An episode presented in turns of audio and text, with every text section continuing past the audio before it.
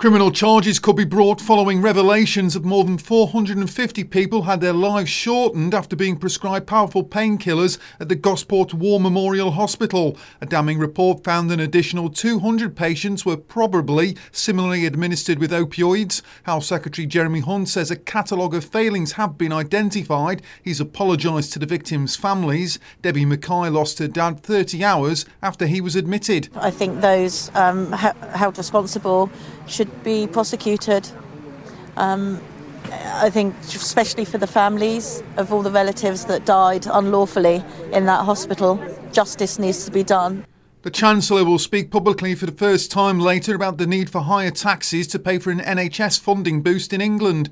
Philip Hammond is expected to use a speech to explain that taxpayers will have to contribute a bit more in a fair and balanced way. The Prime Minister's already made similar comments, but it falls to Mr Hammond to work out which taxes will go up and by how much. Air pollution in Cheshire is costing the N H S nearly seventy million pounds a year, according to a new report. Global Action Plan, who organise Clean Air Day, say emissions from cars are creating costly health issues. Bex Bolland from the organisation told us about some of the health problems arising from poor air quality. So it's lung issues and heart issues that are being quantified in the damage cost at the moment.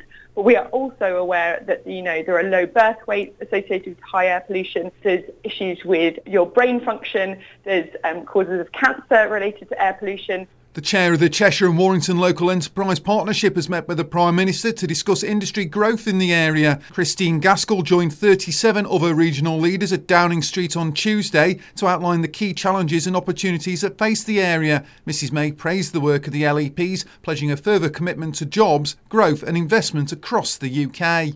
And for these stories and more, go to silk ten sixty-nine dot com.